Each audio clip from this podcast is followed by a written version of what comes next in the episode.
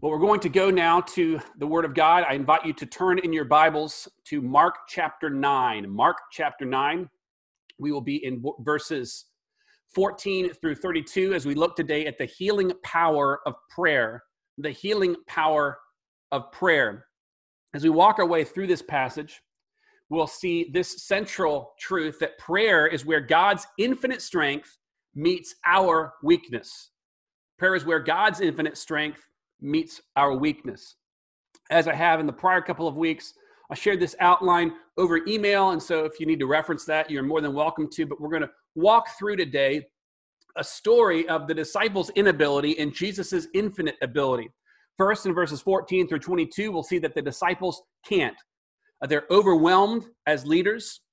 They're in a hostile environment, and there's powerful spiritual opposition, so the disciples can't. Secondly, we'll see that Jesus can, because he in himself is enough in spite of us, in spite of our lack of faith and strength, and he does this through prayer. And at the end of this story, after this powerful demonstration from Jesus, we'll see in verses 30 through 32, the disciples still can't. The disciples still can't. We're going to look together at the close of our time at some tips on prayer at the close of this, and the first is that we should just pray. Pray.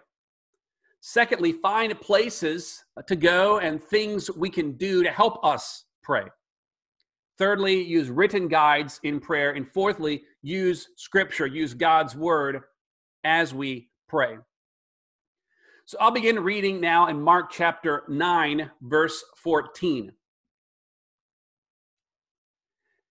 So this is Jesus, Peter, James, and John. They're coming down from the Mount of Transfiguration, and they find the disciples in quite a situation here. Mark 9, verse 14. And when they came to the disciples, they saw a great crowd around them and scribes arguing with them. And immediately all the crowd, when they saw him, were greatly amazed and ran up to him and greeted him. And he asked them, "What are you arguing about with them?" And someone from the crowd answered him, "Teacher, I brought my son to you, for he has a spirit that makes him mute. And whenever it seizes him, it throws him down, and he foams and grinds his teeth and becomes rigid. So I asked your disciples to cast it out, and they were not able." And he answered them, "O faithless generation, how long am I to be with you? How long am I to bear with you? Bring him to me." And they brought the boy to him, and when the spirit saw him, immediately it convulsed the boy, and he fell down on the ground and rolled about, foaming at the mouth. And Jesus asked his father, "How long has this been happening to him?" And he said, "From childhood. And it has often cast him into fire and into water to destroy him. But if you can do anything, have compassion on us and help us." And Jesus said to him, "If you can, all things are possible for one who believes." Immediately the father of the child cried out and said, "I believe, help my unbelief." And when Jesus saw that a crowd came running together, he rebuked the unclean spirit, saying to it, "You mute and deaf spirit, I command you, come out of him and never enter him again." And after crying out and convulsing him terribly, it came out, and the boy was like a corpse, so that most of them said, "He's dead." But Jesus took him by the hand and lifted him up, and he arose. And when he had entered the house, his disciples asked him privately, "Why couldn't we cast it out?" And he said to them, "This kind can't be driven out by anything but prayer." They went on from there and passed through Galilee. And he didn't want anyone to know, for he was teaching his disciples, saying to them, "The Son of Man is going to be delivered into the hands of men, and they will kill him. And when he is killed, after 3 days he will rise." But they didn't understand the saying and were afraid to ask him. Jesus and his disciples have just come down from the mountain, what we commonly know as the Mount of Transfiguration. This mountaintop experience is not unlike the experience Moses had on Mount Sinai. In the book of Exodus, Moses is on the mountain for 6 days. God appears to Moses, shows him his glory, and reveals to him the law covenant. And so Moses is having this experience, speaking with God there on the mountain. And yet down at the foot of the mountain, the people can see what's going on, yet they aren't experiencing it personally. They're pursuing, frankly, idolatry, worldliness. Their hearts are turning from God. So Moses is on the mountain and he comes down and the people have made a golden calf. And the moment Moses sees this, he is irate. He destroys the calf. He breaks the Ten Commandments and he cannot believe the idolatry of the people. And what we see in the life of Moses there, and actually now paralleled in the life of Christ, is that mountaintop experiences are often followed by real-life chaos. And that chaos brings with it a realization of our weakness. And in today's passage, we'll see that prayer is where God's infinite strength meets our weakness. So like Moses, when Jesus, Peter, James, John come down from the mountain, they find the disciples in chaos. Now, they haven't made a golden calf, yet they're surrounded by a giant crowd. They've got Jewish leaders there stirring up trouble. The disciples are in this argument with these leaders, and right into this moment, this giant argument walks Jesus. And we see in this passage, there's this interweaving of human weakness with God's power. And the first thing we see is human weakness. The disciples can't. Verses 14 through 22. The disciples can't because they exhibit the fact that they are an overwhelmed group. They're overwhelmed leadership. Now, Mark doesn't immediately tell us the cause of this argument, just that there is this argument going on. The description in verse 14 is really clear. The disciples, they're attempting to minister, and yet they're caught up with what's going around them. Now, Jesus, Peter, James, and John have just had this radical vertical experience. As the glory of God descended on Jesus on the mountain, they've seen the presence and glory of the Father. The Father speaks in a way that he spoke at Jesus' baptism. It's this remarkable moment. But the other disciples are caught up in horizontal chaos. So there's this small group of people that have had this vertical experience of God's glory, and yet everyone else is captured in chaos. There's a crowd of people that increases the pressure on the disciples, but there's a particular group of people that are stirring this up. It's the scribes again. And they're making pointed attacks at Jesus's followers. Now, the good news is the disciples haven't been lazy. They've been trying to carry on Jesus's good works while he's away. And yet in Jesus's absence, they don't meet with the same success. Perhaps sensing that this is a moment where Jesus, his entire movement are vulnerable, the scribes swoop in. Now, as you know by now, the scribes are experts in the law, religious leaders in Israel, and they're better equipped than anyone else to trip up these disciples. So this brings these overwhelmed leaders to a hostile environment, Well, it's likely, knowing the track record of the disciples, that they're just complete idiots here, that they have just completely messed this up. Now, we know this in part because of what follows, but also because of the crowd's response to Jesus. Verse 15, when the crowd saw him, they were greatly amazed. Now, we see crowds amazed at Jesus all the time, but normally they're amazed after he does something, after he heals someone, after he feeds a crowd, after he raises someone from the dead. But here, he hasn't done anything, and the people are surprised. They're amazed to see him. The word that Mark uses is an extremely strong word that communicates a sort of trembling astonishment that borders almost on panic. The crowd sees Jesus, and they can't believe it. Jesus' appearance provokes a strong reaction, but this time, the reaction is one of trembling hope. One minute, everyone is arguing, and the next minute, Jesus is there. Now, the focus in the story at this point shifts. So up to this point, the focus has been on the scribes and their conflict with the disciples. And now the focus shifts to Jesus, because we're going to see that Jesus is where the true authority, the true power lies. Now, this no doubt frustrates the scribes to no end. Now, it's likely that Jesus' question in verse 16 is addressed to the scribes. What are you arguing about with them? He knows who the real troublemakers are. They're attempting to discredit Jesus by arguing, by discrediting his followers. But the disciples and the scribes are spared more embarrassment because a voice from the crowd answers. Jesus addresses this question, and then a single person answers. Verse 17, "Teacher, Rabbi, I brought my son to you, for he has a spirit that makes him mute."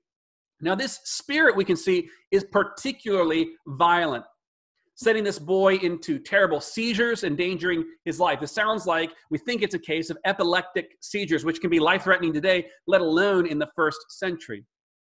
So Jesus asks the question, what are you arguing about? But this man doesn't answer it directly. Rather, he presents something that is at the heart of his personal concern, his son's health. And here we have the immediate occasion for this argument. "Because, Jesus, you weren't here, I asked your disciples, would they cast it out? And they weren't able." And it's in this moment that we're introduced to powerful spiritual opposition, So in this moment, we have enemies that we can see. Scribes are the enemies the disciples can see, and yet there are forces more powerful than the scribes at work here.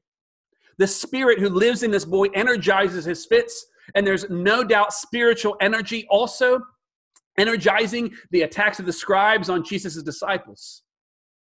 When the crowd sees Jesus, they respond immediately to his presence. Well, like the crowd, the demon does the same thing. When he sees Jesus, he throws the boy into a violent fit. Verse 20, the boy falls on the ground, rolls about, he's foaming at the mouth. This is a terribly tense moment. Verse 22 tells us some history of how this boy experienced it. That this demon would cast him into the fire, into water, and seek to kill him, to destroy him. So this deputy of Satan, the ruler of demons, is seeking to accomplish one of Satan's great objectives. That is the devouring of the souls of human beings who are made in the image of God. Now this spirit is threatening the life of the boy. He's resisting and making a mockery of Jesus' disciples. He's stirring up discord and public chaos. And no doubt this is incredibly frustrating to the disciples. They're trying to do the right thing and yet failing in the attempt. So as I was thinking about this, I was reminded of an experience. It's a few years ago. I'm not much of a mechanic. And what I do is kind of very low level. My dad was the kind of guy, he could take a house apart, literally did it, and rebuilt it. Same thing with a car, tractor. He could take anything apart, put it back together with his hands. I'm not that way, but what little I know, I picked up from him. And a few years ago, I had a pulley break on our car. And I was like, I'm going to take a shot at this myself. Ordered the part, came, and I'm there working on it. And I'm feeling pretty good. It's going along pretty well. And I'm like, I've got this. But I reached what really should have been the end of this little project. And I could not get the bolt to actually bite, to go into the engine block. It was incredibly frustrating. It felt like it should be something very simple, and yet it was beyond my power and skill. What I learned was, as I looked at it, just the very tip of this bolt had broken off down in the engine block, and I couldn't get it out. So here I'd done all this work and labored on it for far longer than it should have taken me. And in the end, I had to admit defeat. I could not do it. I had to take it to someone else who had better tools, better equipment, better know-how, so he could drill it out and replace a simple bolt. It should have been very simple. It was so frustrating because it felt like it should have been within my power to do, and it really wasn't. And here are the disciples in a moment like this. They've already successfully cast out demons. They have done this before. It feels like it should be within their power to do. They've been commissioned by Jesus to heal people and preach the gospel. And so it's reasonable that in this moment, they should expect that their power would be enough. Yet they find themselves discouraged, defeated, overwhelmed. Have you ever felt like the disciples in this moment? I mean, you're just doing your dead level best. You're just doing the things that you know you ought to be doing. Things you've done before even, and yet you find yourself failing. And then in the midst of knowing personally that you're failing, people around you, and they're even well-intentioned, tell you that you're failing, and you feel helpless. Like, I know, but like, what do I do? And so in these moments, what happens is we combine the natural opposition of living in a fallen world with spiritual opposition, spiritual forces that love to see God's people and God's cause falter, and we've got a real mess. What happens in this moment when our own inability intersects with this spiritual battle? God puts his finger on our insecurities, doesn't he? And perhaps we're aging in life. Well, we're all aging, but perhaps we're experiencing, feeling the effects of aging. We've always been able to do things for ourselves, but age, our minds, our bodies have taken away much of our strength. And something that we've always been able to do, we can no longer do. It's a place of incredible frustration. Strength that we've always been able to rely on is gone. Or maybe we're walking through life and we're in a place where we think we are loved and accepted, and then the people we thought were accepting us, friends at school, relationships, say something that's so hurtful, and we know they don't know us and they don't seem to care. Or maybe you're experiencing in a more intensified way, you're a mom throwing yourself into loving, serving your children. Children grow older. They make terrible choices that are maybe personally embarrassing or maybe destroying their lives, or in the worst case, just rejecting us. You see, it doesn't matter where we are or who we are, but each of us has moments where God uses circumstances to put the finger of his grace on the pressure point of our insecurity. And God's grace in that moment feels like pain, not a gift from God. But it's in those moments where we begin to see what we truly think about Jesus's strength versus our self-reliance. And we learn in those moments that ministering without Jesus is a terrible place to be. When God exposes our weakness, we learn where our faith lies. Do we depend on our ability, or are we able to trust Jesus by faith, even when it's being exposed that we are completely unable to help ourselves? There's one thing that's frustrating when you can do it and people think you can't, but here the disciples really can't. They are really failing. And while moments like this feel like a terrible place to be, it's actually a wonderful place. Because in the moments where our weakness is exposed, Jesus's sufficiency is revealed more beautifully, more completely, more fully. We see Jesus more clearly when we're at the end of our rope. And we'll see ultimately that prayer is what meets this gap. So this brings us from the disciples' inability to Jesus' ability. Jesus can, verses 23 to 29. Disciples can't, Jesus can.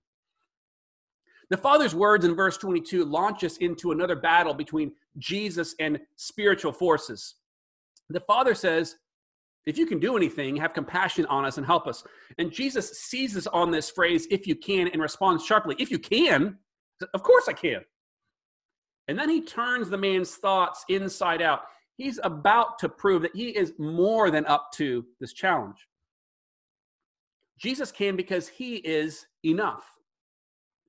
I mean, sure, Jesus can do this. That's not the question. But he's not about to be provoked into just showing off because of a challenge.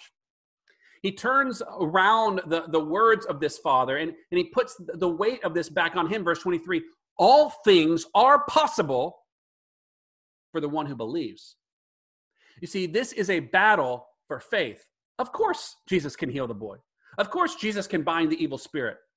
But does this father believe in Jesus' power? Does this father believe that Jesus is the Messiah, the one with authority over every sphere of life? This is not a test of Jesus' ability. This is a test of the Father's faith. Jesus is more than able to confront this issue. He's fed 5,000 people with a few loaves and fish. He's defeated a legion of demons who bound a man at Gadara. He gave life to a little girl who was dead. A demon-possessed, seizure-stricken little boy, that's nothing for Jesus. That's no deal at all. So what follows is dependent in large measure on the response of this Father. So Jesus can because he's enough, in spite of us. And it's here we have the most famous and in some ways the most helpful statement in this story. It's one that we can all identify with at some level. Verse 24, the father says, I believe, help my unbelief. I mean, there are times we see Jesus performing a miracle whether or not someone believes. I mean, no doubt most of the people that he fed in the crowd of the 5,000 weren't actively placing faith in Jesus. Yet Jesus is concerned about the faith of this man. There's something refreshingly honest and human in the father's response. I believe, but help me because I don't believe too. And this morning, if you are in a point in life where you question the existence, the goodness, or the power of God, perhaps it's due to a sin struggle, perhaps it's due to a life experience, a good place to start is with this man's prayer. Lord, I believe, but would you help my unbelief? I mean, there's a requirement for faith, but there's also a gracious enabling on the part of Jesus. Jesus says, if you believe. The father does not respond, I have faith that can move mountains. Now, he's just got the smallest amount of faith. Yet, Jesus can work with that. And the father's willing to throw himself on Jesus' mercy. You see, ultimately, our security in Christ doesn't rest on the stability of our faith, but on the power of our Savior. Hebrews tells us Jesus is able to save to the uttermost all who believe, even those who are tempted to waver and weaken in their faith. And we all have ebbs and flows in our faith. But these ebbs and flows, the peaks and the valleys, have a different range for each of us. Some of us tend to be confident people in our position in Christ. So even when we doubt, those doubts look relatively strong compared to someone who's painfully introspective about his or her faith in Christ.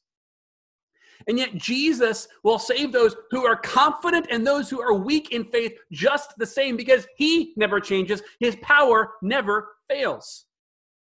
I mean, some of us experience this range of doubts. We're kind of high rollers, confident, optimistic people. And so when we doubt, we doubt like this. But some of us start here at this person's bottom point, and that's our top point. The most confident we ever feel is the least confident this person feels. And yet in the end, salvation isn't based upon the amount of our faith, but the object of our faith and Jesus' power to save us. So God uses our struggles with unbelief to grow our faith. The beautiful thing about this miracle is that not only can Jesus heal the boy, he can heal the father's unbelief. Jesus supplies what is lacking in the boy's life, and he supplies what is lacking in the father's heart. You see, the presence and power of God are there if we will just see it and access it. It's there the whole time. We just have to see it to access it. And the key to this is the Father's cry. It's a prayer of faith. And I just want to pause here for a moment and say this. If you are wavering in your faith, or if you question if your faith in Jesus is real, you could start with this prayer. I believe, I think. Lord, would you help my unbelief? And then keep praying it, and keep praying it, and keep praying it. I believe, help. I believe, help. And then when God opens your eyes to Jesus' love and grace, and I believe he will, because God is a rewarder of those who diligently seek him, turn from your sin and trust him. So Jesus deals with the father, and then in verse 25, he confronts the demon. You mute and deaf spirit, I command you, come out of him and never enter him again. So the spirit comes out of the boy, but he attempts to take the boy with him. The people think the boy is dead. Mark doesn't say that he did die, but the end of verse 27, he says literally, Jesus raised him and he was resurrected. So we don't know if he's literally dead, but it appears to be a resurrection. So how does Jesus do this? He does this through prayer. Now there's a theology of prayer that says prayer exists to get us what we want. So if we ask God for anything, he'll give us what we want. You need money? Ask God for any amount, he'll give it to you. You need better health? Ask God for the kind of mental, emotional, and physical health you want, and he'll give it. But friends, this is incredibly unbiblical dangerous, and teaches us that God is here to do our bidding. He's sort of like our dog, lap dog, to come and go as we please. The problem with this idea of prayer is it teaches us that prayer exists to accomplish our will. But what we see in Scripture is that prayer exists not for our will, not for our purposes, but God's. We pray for God's will to be done. So verse 28, when the disciples asked Jesus why they couldn't do it, he says, this kind can't be driven out by anything but prayer. So prayer doesn't exist to accomplish our will. Prayer is God's means for accomplishing his will, for getting his power into our lives and ministry. So don't think that praying always means you get what you want. Prayer, though, is God's means of accomplishing his will. It's our breath of dependence.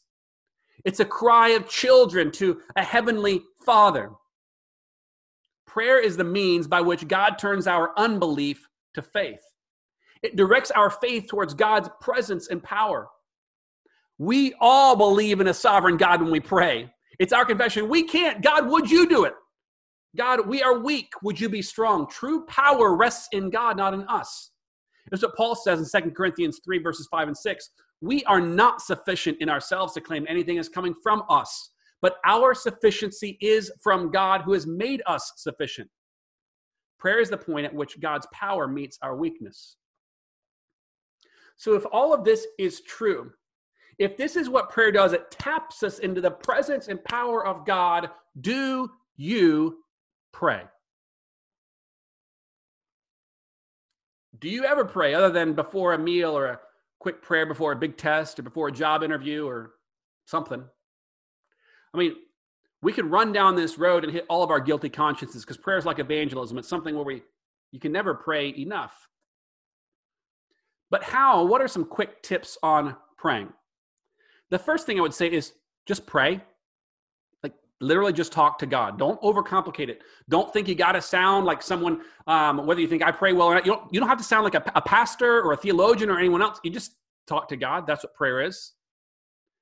Don't wait until you've got the perfect system. Just get in the habit of talking with God like you talk with your friend, your husband, your wife, your kids about what's going on. Just pray. Secondly, find places you can go and things you can do to help you pray. It might be taking a walk. It might be riding your bike. It might be getting alone in a quiet place. It's probably not curling up under the covers because you might do something else other than pray. But it might be falling asleep, praying, talking to the Lord.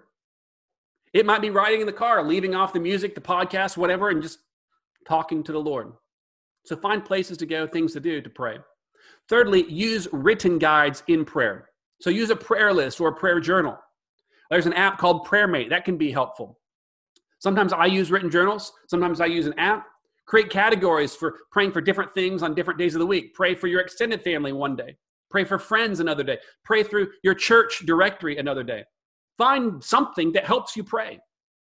When we pray together in our services like we did today, engage your heart in concerted effort in praying with us or whoever's leading. We pray together. Fourthly, use Scripture. I mean, the Bible is full of prayers, full of model prayers. I mean, take a walk with your Bible open and pray a psalm back to God. The Lord is my shepherd. God, thank you. Thank you for being my shepherd, for leading me, for providing for my needs. Study prayers in the Old and New Testaments and let those guide your prayer time. If you don't know how to do this, a couple great books. D.A. Carson's book, Praying with Paul. Donald Whitney's book, Praying the Bible. Both excellent books on learning how to pray Scripture. So after this demonstration of Jesus' power, how did the disciples respond? Thirdly, verses 30 through 32, we see the disciples still can't. So this story ends in verses 28 and 29 where the disciples gathered privately with Jesus and he teaches them. Then in verses 30, 31, 32, we find Jesus and his disciples traveling again. And once again, Jesus is teaching his disciples that he must die, suffer, rise from the dead. I mean, it's this suffering, death, and resurrection that fulfills God's redemptive plan. And yet the disciples don't see it. Verse 32, they didn't understand, and they're afraid to ask him what it means. I mean, they still don't get it. I mean, there's a part of this that is due to the fact that God hasn't yet chosen to reveal Jesus' true messianic identity. That moment is coming at the cross, and it hasn't arrived yet. But this is also connected to the blindness, the hard-heartedness of the disciples.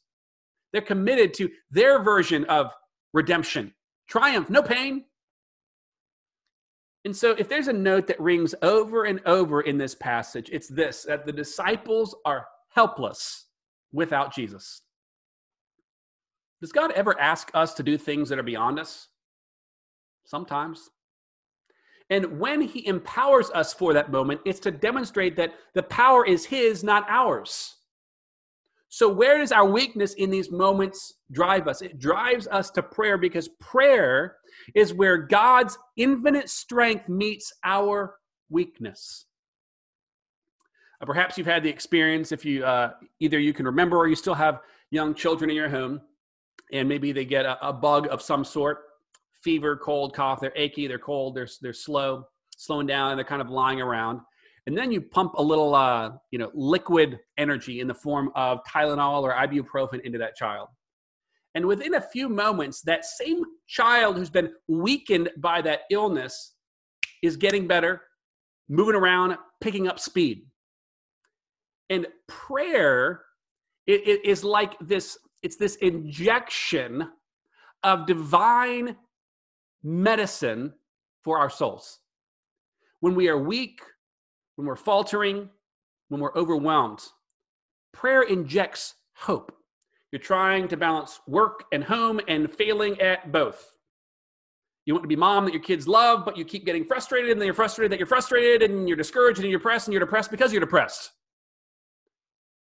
We are like Jesus' disciples. We can't fix ourselves.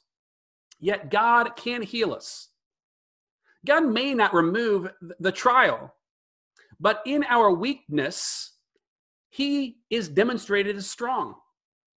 So if we press forward in faith, I believe, Lord, would you help my unbelief? We will find that God sustains us, God strengthens us, and that at the end of all things, when we stand before the judgment seat of God, we will be based on Jesus's ability, not on our inability. Faith ultimately meets our need because of Christ's perfection in our place. So no matter how badly we fail in this life, we can know that Jesus' perfection is our guarantee in the next life. Thank God for the infinite power and resources of Jesus. And prayer is where God's infinite strength meets our weakness.